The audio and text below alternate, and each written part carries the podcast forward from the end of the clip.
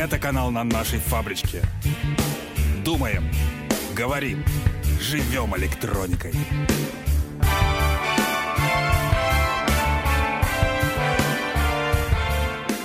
Всем доброе утро. Это канал на нашей фабричке и Сергей Зорин.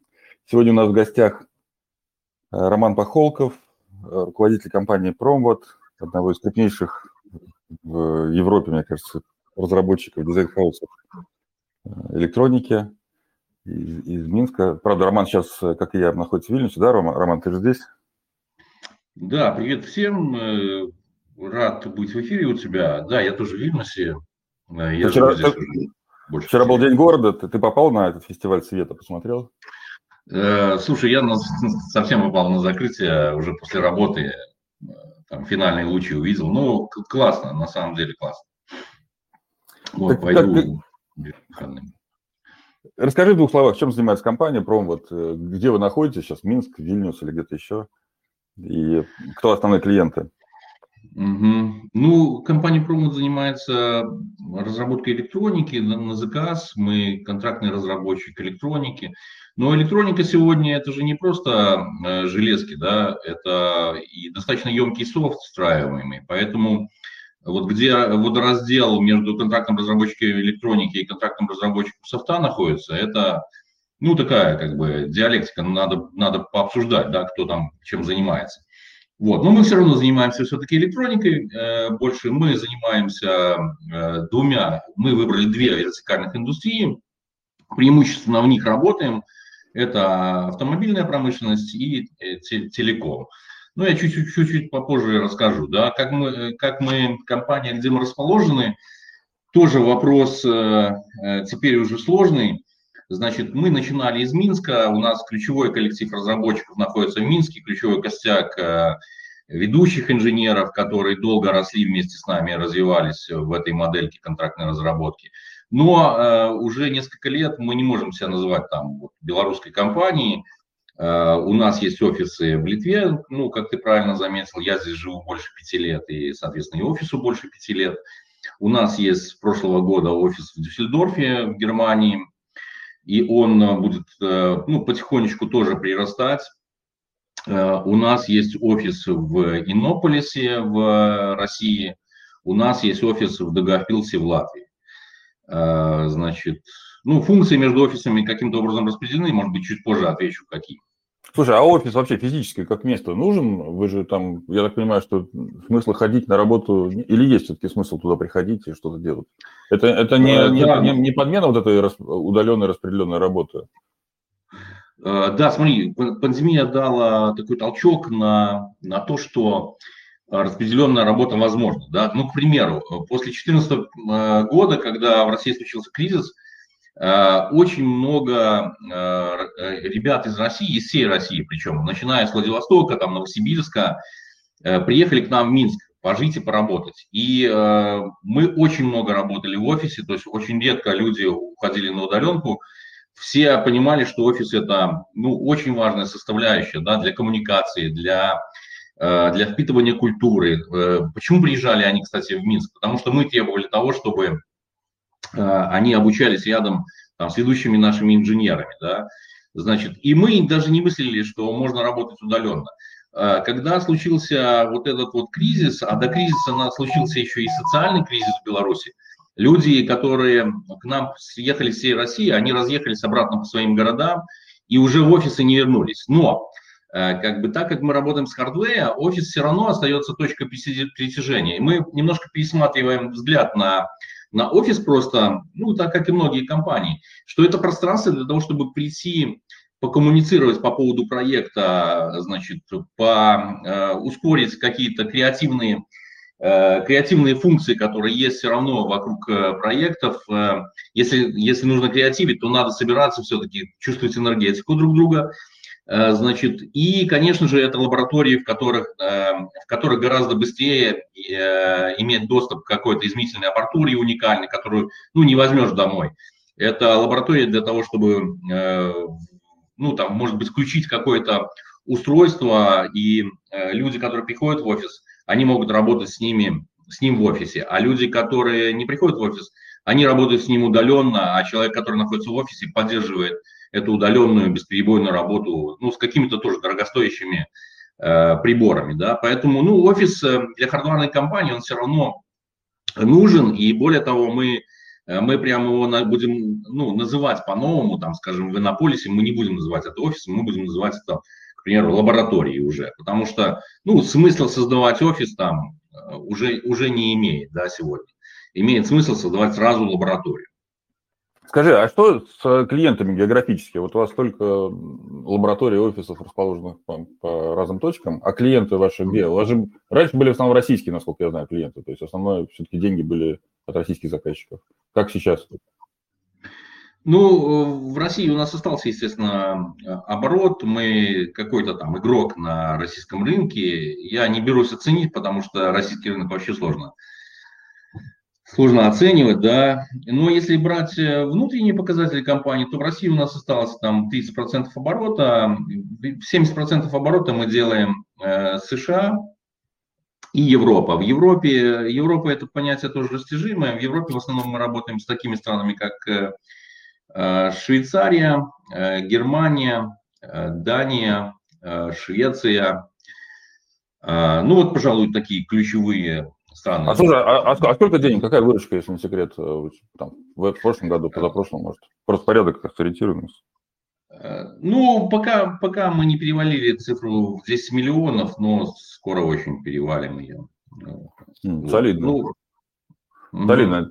Тут, тут, тут были оценки, что весь российский рынок, там 20 миллионов э, контрактной разработки, имею в виду. Ну, мне кажется, конечно, фигня, это ошибочные цифры, но тем не менее.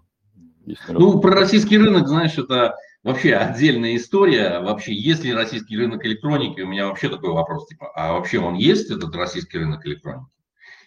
Ну, Слушай, так, извини, извините, да. никого не хотел обидеть, э, но... Да не, мы, мы сами тут все сомневаемся, поэтому, поэтому и тебя и просим рассказать, а что там за бугром. Вот как, как ты, ну, как удалось вот переключиться? То есть как, как вот эти продажи делаются? Это сарафан в основном или вы какие-то активные продажи делаете? За счет чего вам удается находить клиентов э, европейских, американских? Ведь офис в Дюссельдорфе это, это постфактум, то есть сначала клиенты, потом офис, а не наоборот же, да? Не, ну конечно, ну смотри, что значит сначала клиенты? Они же сами не придут и не скажут там, Роман, ты такой хороший парень, мы слышали про Россию, в России про тебя знают, и нам рассказали сарафаном, да. Ну, ну нет, э, ну так, так не бывает, да. Чтобы получить клиентов в Европе, надо над этим целенаправленно работать. Во-первых, как бы ни один клиент в Европе не станет работать с тобой без референсов. То есть, ну, когда-то я встречался там с менеджерами Bosch, когда мы только в автомобилке пробовали первые шаги делать, они мне сказали, Роман, вот чтобы работать с Bosch, э, такая притча, анекдот тире, да, надо, во-первых, быть 20 лет в индустрии автомотив и 10 лет работать с Bosch. Ну, то есть, грубо говоря, чтобы работать с Bosch, надо 10 лет работать с Bosch. Ну, то есть это, это не какая-то тавтология, да, это Э, э, потом, если чуть-чуть глубже в это э, как бы копнуть, да, то что значит 10 лет работы с Bosch, если Bosch не твой клиент, да? Вроде как замкнутый круг, но это не так. Bosch там 1 в Automotive, один из 1 в Automotive, и ты можешь работать через одного-двух посредников с Bosch, и э, они будут знать об этом, да, но ты там не имеешь сертификатов, ты не имеешь имени, ты потихонечку ползешь, ползешь на этом рынке, там, скажем, через каких-то швейцарцев, работаешь э, с Tier поставщиком, причем, может быть, даже не, не через одного посредника, да, потом они присматриваются к тебе, там, подпускают тебя ближе, ну, потом в итоге ты действительно через 10 лет сможешь работать на Tier поставщика. Вот, в принципе, ну, в, в этом и заключается э, во времени, во времени и в, в, в это самое, в сложности выполняемых проектов, твоей компетенции заключается продажи в Европе. То есть ты должен долгое-долгое время э, работать в Европе, э, стараться доказать, что ты компетентен, стараться, значит, делать э, все работы над ошибками вместе с европейцами, да, стараться делать свои процессы более эффективными, ну и так далее, да. То есть это марафон такой, марафон, да, на который надо сразу рассчитывать. Вот мы открыли, ну, конечно. Лет, лет через 10 мы станем тут признанной европейской компанией, да? Да, да, ну ты не можешь сказать, вот мы тут выйдем сейчас и мускул, мускулами своими тут потрясем. Это вот, в, э, значит, как, чем амбиции отличаются от, э, э ну, от бизнес-результата, да? То есть амбиции это вот когда я там задумал, типа я, я хочу иметь компанию стоимостью там ярд или там 100 миллионов э, евро, да, и типа вот это я лежу там под пальмой и мечтаю, типа вот как, как я это сделаю, да. Вот, это амбиция, да, ну, типа, э, амбиция может быть преобразована, она может остаться мечтой, а может быть преобразована, если ты готов к забегу, да. А, ну вот, э, в принципе, э, в России бывают чудеса, но в Европе и в мире чудес, чудес не бывает, и надо это понимать, что у нас просто культуры разные, и если ты работаешь на Запад, то ты должен, ну, это самое, много работать, ты должен, ты должен предоставлять какую-то фактологию. Фактология является выполненные проекты, безусловно. Фактология является квалификация спецов, э, наличие процессов, наличие сертификатов, э, значит, наличие референсов, ну, то есть рекомендаций на этом рынке. Э, ну, и все, все из этого вот по кубикам, по кубикам постепенно складываешь. Но это одна сторона медали. Вторая сторона медали – это сами продажи. То есть э, нельзя думать, что ты можешь без системы продаж э, ну, в Европе что-либо вообще добиться. То есть э, у нас, к примеру, в маркетинге и продажах в общей сложности работает от 25 до 30 человек примерно. Ну, там сплавает состав. А сколько всего человек у тебя в компании сейчас? Сейчас 170 плюс, и мы намеренно создаем точку напряженности в отделе продаж, чтобы продажи делали больше, чем может э, компания обслужить. Вот э, сейчас я так характеризую э, нашу... Да, и, извини, я перебил. Ты, ты говорил про продажи, про, про, про маркетинг в Европе. Нет, ты не перебил. Знаешь, я немножко остановлюсь, на другую тему перескочу. Чем мне не хватит, не нравятся вот эти вот телеграм-эфиры, да? Я говорю как в пустоту, я не понимаю, даю я ценность аудитории или нет. И если бы, э, вот как в Zoom люди могут реакции там показывать или еще что-то, если бы вот была такая возможность видеть реакцию, э, я даю какую-то ценность там вообще как бы про то, что интересно людям говорю или нет, то как бы было бы круто. А если бы они писали, что типа, не, э, там, сейчас какую-то ерунду мы слушаем, а не постфактом там типа, ну вот чувак пришел, воды налил и как бы и ушел. Вот. Э, может быть, в чате, если бы люди писали. Вот, э, коллеги, вот, у, нас, у нас Роман, Роман просит, хочет что-то. Еще один Роман хочет что-то сказать. Давай мы его послушаем. Может, он... О, ну давай. Давай. Отлично. Роман, давайте, я вам дал слово. Нет, может быть, он случайно нажал. Не все разобрались А-а-а. с телеграммом. Ну ладно, давай, ну, не, не получилось. Да, э, мы можем сейчас вернуться, я помню, на какую тему мы говорили, мы говорили про продажи, естественно, в Европе, вот, но, э, значит, вот не хватает вот этого вот интерактива. Ребята, если можете писать в чате, э, я вот в чате на нашей фабричке сейчас нахожусь с другого устройства, пишите, пожалуйста, да, я хотя бы буду видеть, что я говорю что-то, что вам интересно, да. Хорошо, давай, давай тогда ты задай вопрос вот ну, про маркетинг говорить. Про, про, про маркетинг ты, ты стал говорить. Вот это хорошо звучит, долго маркетинг, 25 человек. Ну а делать ты что? Мы же не можем там, ты, ну, бессмысленно давать объявление в газету, разрабатывая или там куда, на радио. Угу. Или, что, что, в LinkedIn писать посты? Где, какой канал-то выхода? Да, ну, сейчас будет долгий разговор, коллеги. Э, значит, э, давайте начнем с, сначала. Да. Вот в 2004 году я основал компанию Promet. Э, значит, я был инженером, да, и э, я считал, что э, как бы, ну, все просто в бизнесе. Ну что там, получил контракты, получил выручку, нанял инженеров и побежали. Ну, значит, первое, что я сделал, я сказал, я как бы где-то в середине 2004 года стал перед выбором. Я кто? Я как бы менеджер, предприниматель там, Э, или инженер, да. Ну, как бы на горло инженеру Роману я там наступил, и инженер Роман умер в том же году, 2004, да. Ну, и я сделал абсолютно правильно, да, потому что не, нельзя быть в нескольких ролях в компании выступать. Я менеджер? Нет, я не менеджер. На горло менеджеру Роману я наступил там в 2005-2006 году. Вот, э, я себя называл тогда техническим директором, да, потому что вроде как у меня был бэкграунд инженерный. Все, и я сказал, не, я предприниматель. давай-ка я побегу на рынок и буду заключать контракты. И, в принципе, моя роль ключевая э, в компании заключалась в том, что я контрактовал э, компанию, э, значит, э, и обеспечивал обратную связь с клиентом.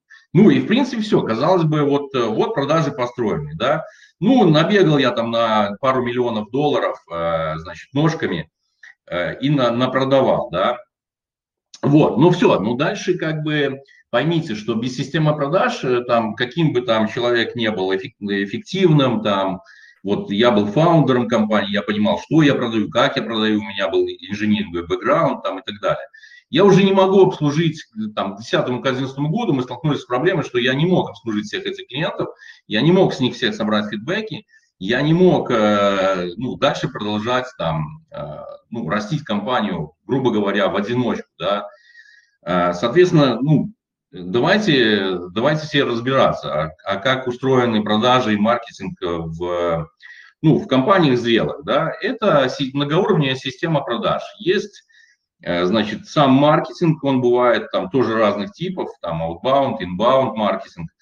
Э, значит, ну, наверное, я сейчас лекцию и теорию не буду читать. Слушай, давай, да, вот мы, мы вот не про лекцию, ага. мы понимаем там все, что есть маркетинг, есть бизнес-девелопмент, там есть э, продажи, mm-hmm. есть там сервисная какая-то служба, сервисный клиент, такой бэк, mm-hmm. все понятно.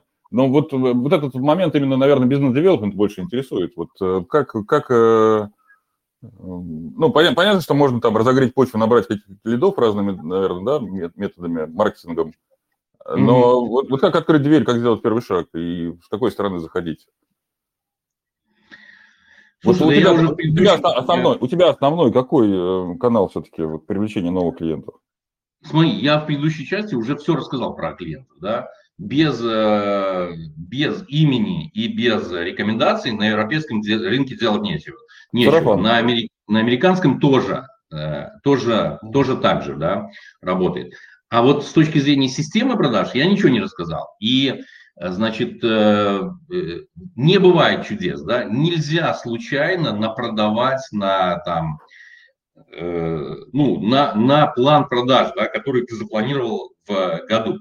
Если ты запланировал там оборот X, да, то ты должен этот оборот подкрепить количеством активностей своих в маркетинге, в генерации лидов, Э, в генерации сделок там и так далее. И, соответственно, вот мы и выстроили за много лет эту многоуровневую структуру. У нас где-то 8-9 человек занимается так называемым, ну, лидогенерацией, да, то есть а это ребята, которые, у которых составлены специальные списки компаний, в которые они стучатся и генерируют э, правильные контакты в этих компаниях где-то с техническим директором, где-то с генеральным директором, в зависимости от калибра, от, от тоже от портрета клиента, у них есть свои скрипты, свои установки, с кем генерить какие контакты. Да? Где-то это могут быть, э, если это ну, большие компании, большие корпорации, то там на нескольких уровнях надо устанавливать отношения. Они и занимаются тем, что они устанавливают отношения и ищут ищут правильного, ну, профильного клиента и профильный для нас запрос, да, что тоже, как бы, в общем-то,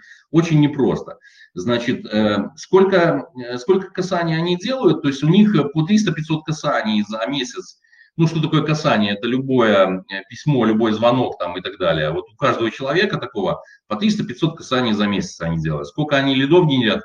Каждый должен сгенерить не менее там нескольких там от 5, там, от 5 до 15, в зависимости от эффективности, от их эффективности лидов. Лидом считается, э, значит, очень конкретный запрос на, э, на проект, да, то есть RFQ, request for, э, for ну, что-то, да, request for quotation, да, request for proposal, там, proposal, ну и так далее, да, ну, request на предложение. То есть вот они генерят. Потом, а потом подхватывает армия уже более квалифицированных ребят, но, но ребята занимаются немножко другим уже. Они уже занимаются переговорами с клиентами, э, сборкой вот этих вот э, финальных предложений от технарей, от наших, от инженеров, э, значит, продажи этого проекта внутри компании, что немаловажно. Хороший sales должен уметь продать имя должен уметь продать, эм, ну, что-то, какую-то ценность, да, там, ребята, мы получим сверхкомпетенцию, это клиент там, э, Tier One, или это клиент, который э, получил там раунд A, если это стартап, например, раунд A, и он там будет завтра там единорогом там, ну и так далее. То есть он должен еще и технарей внутри убедить, не только клиенту продать, но и внутри продать этот проект, потому что... Слушай, ну, слушай извини, извини, ну, это а, очень техни- техническая продажа, и продавать должен человек, который глубоко разбирается. Ну, то есть он, он один продает или у него есть какой-то technical пресейл рядом, который помогает ему ну, дета- детали проекта сформулировать для клиента? А, э, да, ты все правильно видишь, дьявол кроется в деталях. Смотри, э, за, э, за 8 лет вдумчивого строения системы продаж – ни один инженер у нас не перешел и не стал sales-инженером или sales-специалистом. У нас было три раза попытка создать вот этот вот technical pre-sale unit, и она все время проваливалась. Первый раз она провалилась, э, потому что она стала кушать очень много денег, эта машинка, но не зарабатывать их. То есть мы, по сути, бесплатно консультировали наших клиентов. Мы этот отдел, когда посчитали, сколько у нас э, кушал, мы его просто сами прибили. Э, второй и третий раз э, умирал по одной и той же причине, потому что люди закисливались на позициях technical presale, переставали быть и хорошими инженерами, и, и какой-то, какую-то полную ерунду транслировали э, клиенту, потом э, спецы, которые глубоко разбираются в теме, они приходили и говорили, ребят, что, что мы тут напродавали, да, мы за это ответственность брать на себя не будем, да. Ну, э, потому что technical пресейл уже давно улетел, там, за полтора-два года он улетал всегда в какой-то свой там космос, свой мир. Поэтому, ну, мы, мы эту тему закинули, и мы просто сказали себе, ребята, давайте по чесноку будем. Мы не можем быть во всем специалистами, давайте мы спросим, мы стратегию будем сформировать не сверху вниз, а снизу вверх. И мы последние там несколько лет, там 3-4 года занимались тем, что мы снизу вверх, э, ну, безусловно, мы с двух сторон, и сверху вниз, и снизу вверх формировать стратегию. И мы сказали, ребята, кто хочет тут быть лидерами, кто тут хочет быть внутренними предпринимателями и лидировать в каких-то областях, э, либо технологических, либо индустриальных. И нашлись ребята, там, проект-менеджеры, э, бывшие технические лидеры. Они сказали, мы хотим заниматься вот этим, вот этим. И мы вокруг них стали выстраивать команды. И теперь у нас не, техни, технический пресейл выстраивают вот эти вот лидеры направлений. Вот, то есть, ну, я, наверное, ответил на твой вопрос, что э, э мы эволюционно пришли к другой схеме продаж. То есть SEO а, работает вместе, вместе с лидером направления, да, который потом будет вести этот проект, которому потом отвечать да, за реализацию. С лидером направления, с, с PM, с техническими лидерами, которые работают у, у этого лидера направления, с ведущими инженерами. То есть он работает с целой командой. И у нас есть такое понятие всемерная э, поддержка продаж, да, что если мы уже решили клиента э, обрабатывать, да, то тогда, ну, будьте добры, ребята, все, всей тусовкой наваливайтесь и давайте, давайте на первых этапах давайте клиенту большую ценность. Слушай, очень вот, интересно, да, что мы, мы, мы тоже к такой же схеме пришли независимо. Я даже не знал, что это так организовано, но мы тоже эволюционно пришли ровно к такому же результату. Ну да, но в этой схеме я не сказал, кто такие селзы. Селзы – это все-таки ребята, которые пришли в основном из иньязов, да, которые знают там немецкий, французский, э, значит, э, английский, безусловно, э, языки, да, и которые, которые не закрыли своему мозгу путь к развитию, да, то есть которые, у которых есть пытливый ум, и они могут, ну, хотя бы поверхностно понять, э, что мы делаем, какие, тех, какие технологии мы применяем, почему мы применяем. Ну, то есть это, это часто, э, чаще всего молодые ребята, э, значит, и самую такую большую производительность они начинают давать там, после 25-27 лет. Ну, если они задержатся в нашей компании, то, ну, то тогда круто, к 30 годам они там становятся, ну, неплохими продавцами, да. Слушай, и, и вот тут как раз в чате спрашивают, а как оценить вот этот проект, что он хороший или плохой? Ты сказал, что на, на этапе продаж вы еще делаете оценку такую, квалификацию, получается, клиента, да? Насколько хороший или плох, или плохо. У тебя есть формальные критерии, что, как выделить вот это, вот этот хороший проект, это берем, а это не берем? Или это всегда договоренность какая-то внутренняя? Не, не. Э, есть, конечно, формальные критерии. Более того, у нас есть скоринговая система введена для того, чтобы э, разработчики не обрабатывали какие-то левые совершенно проекты. Да, там Кулибина, который там что-то ему приснилось ночью, он захотел сделать какой-то электронный девайс. Но такие, такие вообще не попадают к нам. Ну, они не могут пройти через воронку и попасть к разработчику вообще как бы даже к обсуждению, да, приняты. Соответственно, конечно, критерии есть, их очень много, и более того, э, смотрите, мы, э, это очень поверхностная беседа, потому что э, мы различаем, во-первых, помимо направлений, в которых мы работаем, а их там шесть основных, да,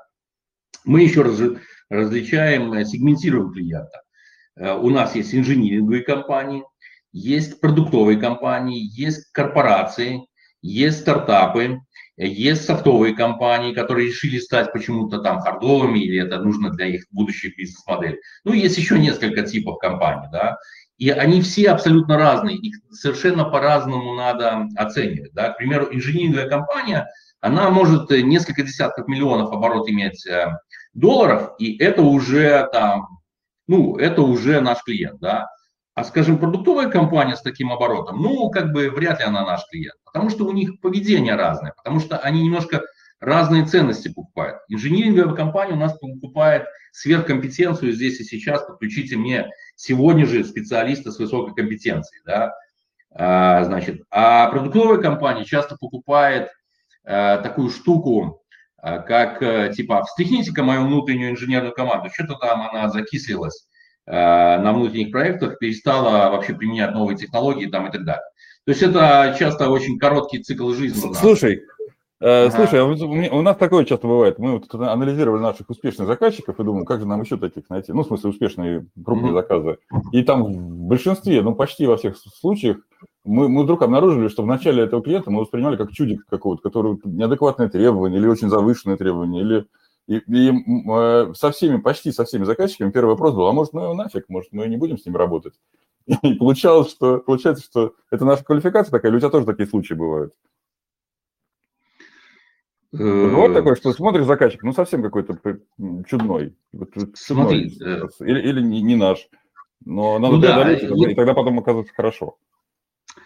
Ну вот пойми, что э, э ну, такого в Европе в Европе практически невозможно. Вот э, э, э, как это? В России такое возможно, что чудной заказчик и имеет деньги, да, а в Европе такое невозможно, да. Не бывает чудных заказчиков, э, есть вся открытая информация. Ну, во-первых, публичные компании, э, ну, первое, что нужно сделать, annual report посмотреть, да, сколько оборот, сколько инвестиций в продукты. Из annual report можно много чего достать. Плюс как бы чудной человек, да, на стороне заказчика. Ну и что?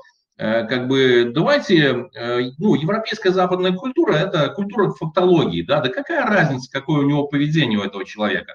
Важно, что в какой компании он работает, э, и на какой там функции, на какой роли, да. Значит, ну, вот такой вот фигни быть, как в России, вообще не может. Ну, а в России всякое бывает, да, я согласен с тобой, что может быть и Кулибин, да, а за Кулибином может стоять вдруг какой-то значит, э, странный капитал, да, странного происхождения. Ну, бывает, но все равно, слушай, для репутации, наверное, это не сильно правильно брать такого клиента и с ним работать. Ну, то есть, наверное, для шальных денег это неплохо там, или для того, чтобы какую-то сверхприбыль э, одноразово обеспечить. А в принципе для бизнес-портфеля это полная, полная ерунда, и более того, ты можешь закрыть себе дорогу в будущее, ну, мы, мы, мы очень аккуратно к этому относимся, э, потому что ну, на европейском рынке э, ну, репутация – это самое главное. Слушай, скажи, пожалуйста, вот Виталий спрашивает, у нас тут много хороших вопросов есть. Эм, ну, может, ли, может ли компания выживать четко как дизайн-хаус, независимый дизайн-хаус, или надо что-то производить, типа white label, или даже иметь сопутствующий бизнес по продажам разрабатываемой продукции? Вы же, вы же вот как раз IDH такой чистый, у вас нет своей продукции, вы, вы выживаете так именно?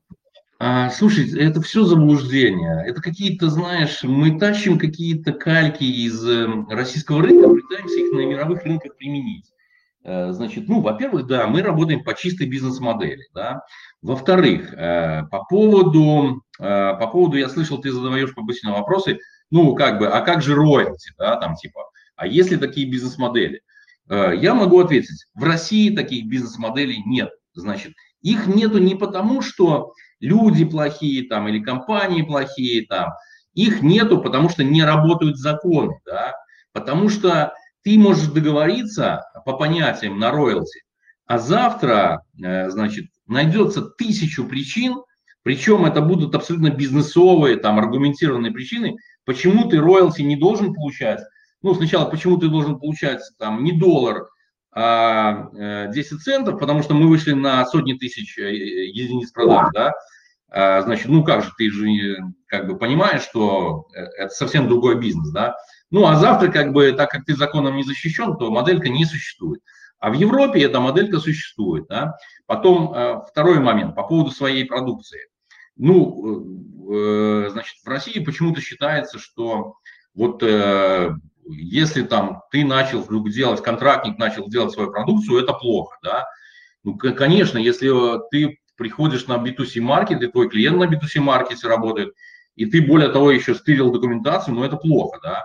Но если ты вместе с клиентом создал для клиента ценность, и он э, э перешел там на следующий там, уровень бизнеса с точки зрения маржинальности, да, там, он был там инжиниринговой компании, там европейский клиент был инжиниринговой компанией, и он вдруг начал интеграторские сервисы э, оказывать, да, и ему нужны поставщики в цепочке, которые делают ему крупноузловые элементы. Да он будет рад, если ты разовьешься э, в контрактного разработчика, который имеет свою платформу и который за свои деньги эту платформу, там, хардово-софтовую или чисто софтовую, там, ну, мы говорим про embedded soft в данном случае, потому что мы все-таки в отрасли электроники, развивает, поддерживает и э, привлекает бабки от, э, от группы клиентов, а не только от, одни, э, от его такого как бы золотого одного. Да?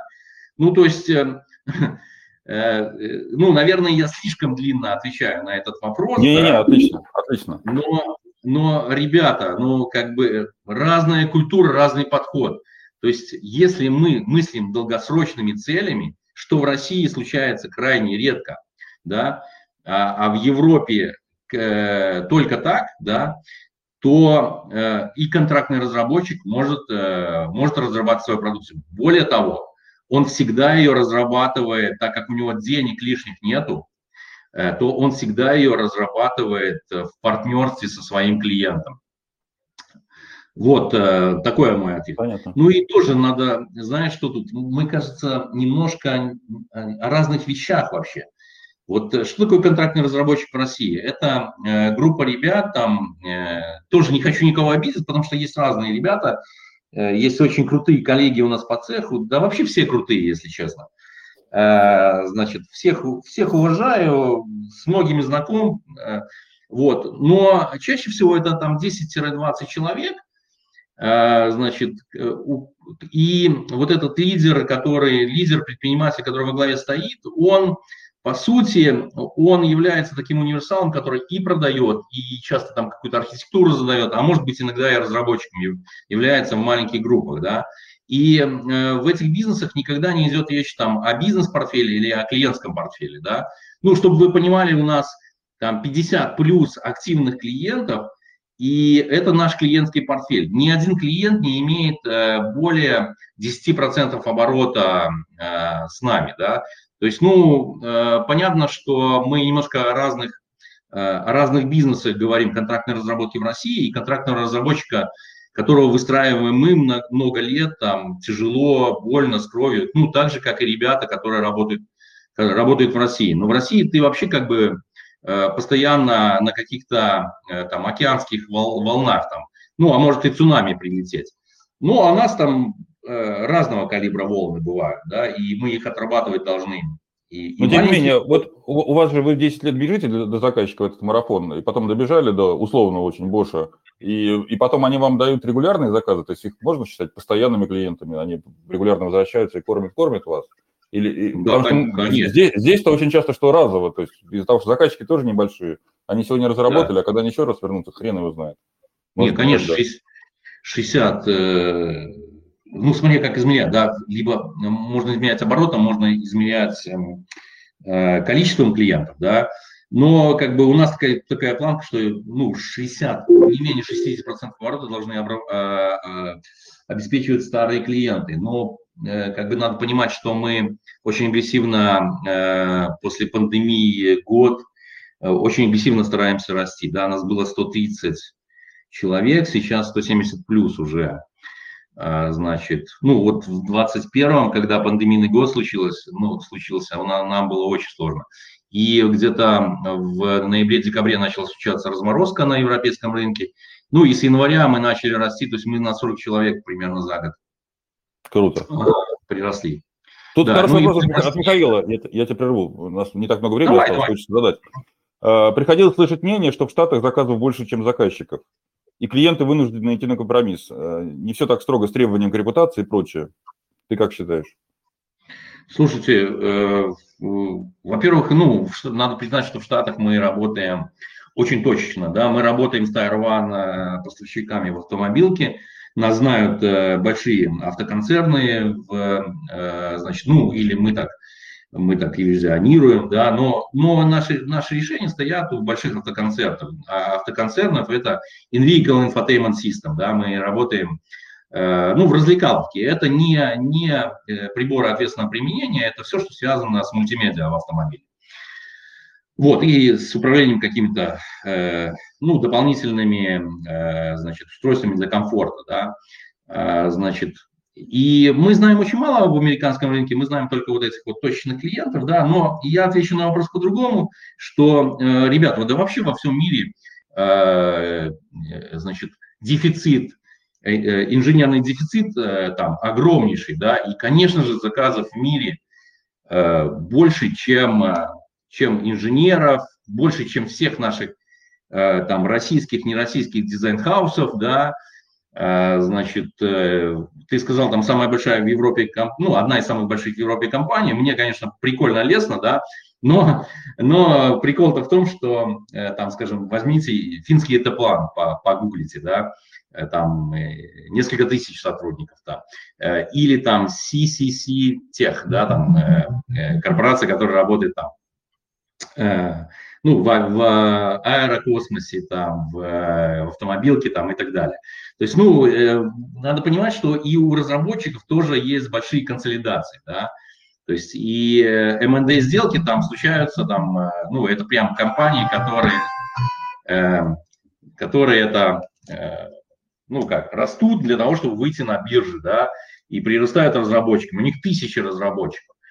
Вот, поэтому, конечно, мы не самая большая, да, мы, может быть, из независимых, да, так, так можно говорить, что из независимых таких, как бы, гордых ребят, которые там, типа, никому не продались, э, и которые там собираются порвать мир, э, как бы, в одиночку. Ну, пока еще не кинули эту затею, да, да, мы, мы одни из таких, да. Понятно. Слушай, еще, еще снова Виталий задает вопрос, который мне тут тоже очень интересен. Как у вас построена разработка программного обеспечения? Ну, то есть понятно, что это embedded soft, а, понятно, что это, наверное, больше даже людей, программистов, чем железячников непосредственно.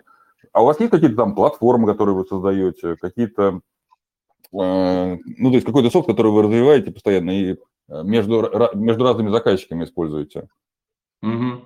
Да, ну вопрос абсолютно правильный, валидный. Э, значит, смотрите, мы еще в 2012 году э, собирались э, стать игроком в сфере телекоммуникаций. Нам казалось, что у нас было несколько удачных контрактов, которые, ну там несколько, по, по, несколько сотен тысяч долларов было контракта 3, да, значит, и один там под миллион был уже. И мы, мы конечно, проиграли. Мы, мы, мы тогда уже были 100 плюс и хотели быстро вырасти до 200, но чтобы стать индустриальным игроком и предлагать решения, да, надо иметь действительно большой оборот, большие освобожденные деньги под инвестирование. Мы несколько сотен вкачали там тогда в middleware собственный, в платформу middleware. Вот, э, и значит, ну и мы сделали большую ошибку. У нас не было системы продаж, и э, получается, ну, мы, мы думали, что хороший продукт продаст себя сам. Но это такая стандартная ошибка всех инжиниринговых компаний, вообще всех, да, причем европейцы такие же ошибки допускают.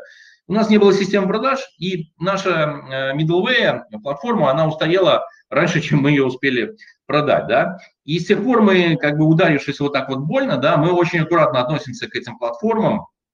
Вот, у нас были э, и софтварные платформы, и у нас были и там Э, значит, референс-борды, которые мы пытались продавать, и OEM-модули процессорные. Ну, все почему-то мечтают, что вот OEM-модули можно там, типа, сделать какой-то Raspberry Pi очередной там и продать. Ну, ну нет, нельзя без хорошего маркетинга, без хороших продаж, нефиг даже туда ходить. И без, э, значит, э, извините, крепких яиц и больших инвестиций, да, даже в такие проекты ввязываться не стоит, потому что вы не станете там, ну, крутым игроком. Ну и как бы тебе напрямую отвечая на вопрос, да, у нас есть сейчас несколько платформ, которые мы развиваем с нашими клиентами. И, э, значит, э, пока мы еще не определились. Возможно, мы создадим совместные предприятия с этими клиентами. Возможно, эти клиенты нам скажут, не, ребята, как бы это не наш бизнес, и он слишком маленький для нас, и э, мы с ними подпишем какие-то договора, как мы делим это IP, да, что им, безусловно, принадлежит, потому что все-таки они инвестировали, а не мы в большую часть этих платформ в создание значит, а, а что-то будет принадлежать нам. Это вопрос переговорный, абсолютно открытый и нормально к этому европейцы относятся. Если, я еще раз подчеркну, если ты долгосрочные отношения выстраиваешь, показываешь себя хорошо, то э, и в переговорах у тебя есть сильная позиция.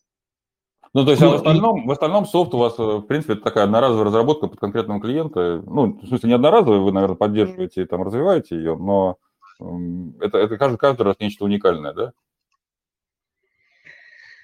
Ну нет, тоже, тоже не так, да. Мы же знаем, что вообще софтовый embedded мир, он устроен немножко по-другому, что э, очень много чего э, стартует вообще с open source проектов. Ну, берем там телеком, э, о, там OpenVRT, там называют, например, OpenWRT используется для там раутеров, э, к примеру, да. Э, ну, как бы это что, что-то свое или это клиента? Нет, это то, что ты должен по GPL-лицензии вернуть э, э, в комьюнити. Да, вообще как бы проприетарного софта крайне мало в, в Embedded. Если мы не говорим про какой-то там фирмвар, там, ну и так далее, да, даже фирмвей уже давно давно там без операционных систем, ну как бы микровозки все равно ты должен применять, а микровозка это уже по какой-то лицензии, ну, она там приобретена. Ну, короче, это самое, как тебе сказать, смотри, э, вообще нету такого понятия, что ты взял какой-то софт, сделал и бросил. Э, это, это постоянная работа по поддержке этого софта. То есть ты либо его коммитнул обратно в комьюнити, в open source, либо ты его отдал клиенту, и клиент, скорее всего, будет приходить к тебе, либо если клиент тебе разочаровался, или мы реально как бы реально сделали что-то плохое с клиентом, ну, тогда он просто будет его поддерживать с другими инженерами, да. То есть, То есть это ну, такой классный крючочек, по, по которому клиент становится постоянным. Хочет он того или не хочет, куда ему деться, да? Слушай, самый классный крючок с клиентом – это э, давать ему бес, бесконечную ценность. Да? Вот э, не надо думать, что клиента, там, вот, клиента можно привязать, к примеру, не отдав ему Э, конструкторскую документацию на электронику. Да, ну, как бы, ну, бред какой-то, да, ну, завтра клиент тебя выкинет в мусорку, инвестирует в электронику несколько десятков тысяч, да, и, и побежит без тебя. А вот если ты сделал классную электронику, значит, классно работал с клиентом и отдал ему все КД, и оно у него хранится в его гитхабе, в твоем гитхабе, да, он будет тебе постоянно давать работу, если ты делаешь, ну, норм, даешь ему нормальную ценность, даешь нормальный результат. Поэтому, ну, вот э, такой фигней, крючочками мы, мы вообще не занимаемся, это не про нас. Ну, репутация, репутация прежде всего. Но все-таки Класс, бизнес-модель обязывает. Классный тезис для завершения нашей короткой встречи. Время уже подошло к концу. Э, давать клиенту бесконечную ценность. Может, что-то еще хочешь к этому добавить? Какое-то напутствие такое, прям, чтобы всех поразить? Э, своей мудростью и глубиной видения. Да не, я не мудрый, слушай, и э, как бы... Ладно, извини, не, хотел, не хотел, чтобы это издевательство звучало, на самом деле я поражен твоей широтой знаний. Ну да, мудрым я стану, там, наверное, ну, стану когда-то, да, там, когда буду старым. Значит, по поводу напутствия, я не знаю, к сожалению, вот, эм, ну, аудиторию, которая нас слушает, я знаю, что есть несколько там контрактных разработчиков в твоей аудитории. Вот, и, наверное, им более интересно. Мое напутствие, что э, ребята, не стесняйтесь развиваться, да, пробуйте что-то новое. Если вам надоела модель контрактной разработки, э, бросайте, перескакивайте в продукт, отдавайте управление в контрактной разработке. Если вам нравится контрактная разработка, пробуйте, пробуйте делать из нее бизнес, а, а не хобби.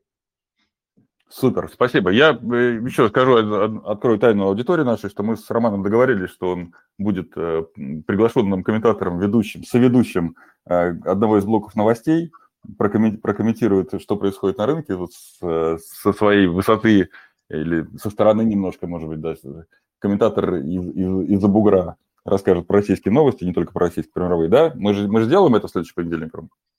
Э, да, попробуем. Ну, знаешь, я, я всегда так скептически отношусь, да, ну, потому что эксперты, э, эксперты это люди в узких областях, да, то есть если мы говорим про силовую электронику, то должен быть эксперт силовой электроники. Если про микроэлектронику, ну, надо позвать там э, моего там товарища Дмитрия Николаевича Черниковского из Антилаба, да, вот он тогда расскажет про полупроводники, да, там, ну, э, вот прорекламировал своего, э, ну, близкого товарища, да, а, вот, к примеру, да, и если это там какая-то другая индустрия, ну, надо позвать из индустрии. Поэтому, знаешь, ну, как бы попробую быть экспертом, но экспертом по чем? По, скорее всего, так, по рынкам, по, ну, как, как, э, как предприниматель, менеджер в сфере электроники, да. Вот, ну, то есть вряд ли я смогу Э, дать какую-либо экспертную оценку, как... Э, ну окей, да, давай, давай будет не, не эксперт, а, а субъективный взгляд э, со да. стороны. Вот так, вот так это назовем. Хорошо, ну, спасибо, точка спасибо зрения большое. Романа Похолкова, да, там, как сказал Иван, Intel на, двух, на двухщеке показал 100 ярдов, и все прибежали к нему. Ну, типа, классно, мне так понравилось, как Иван вел, такой, типа, и эти надули щеки в России, и, и Intel тоже занимается тем же самым на мировом рынке. Вот. Но, правда, Intel можно, а как бы э, многим российским как бы госкомпаниям, ну, ну нельзя, ну, ребят, несерьезно. Вот, Давай, так, так вернем, вернемся, вернемся к этому в понедельник. Спасибо огромное за эфир, было супер интересно. Всем, всем спасибо слушателям. До встречи. Ребят, э, надеюсь, дал ценность какую-то. Спасибо. До свидания. Это канал на нашей фабричке. Думаем, говорим, живем электроникой.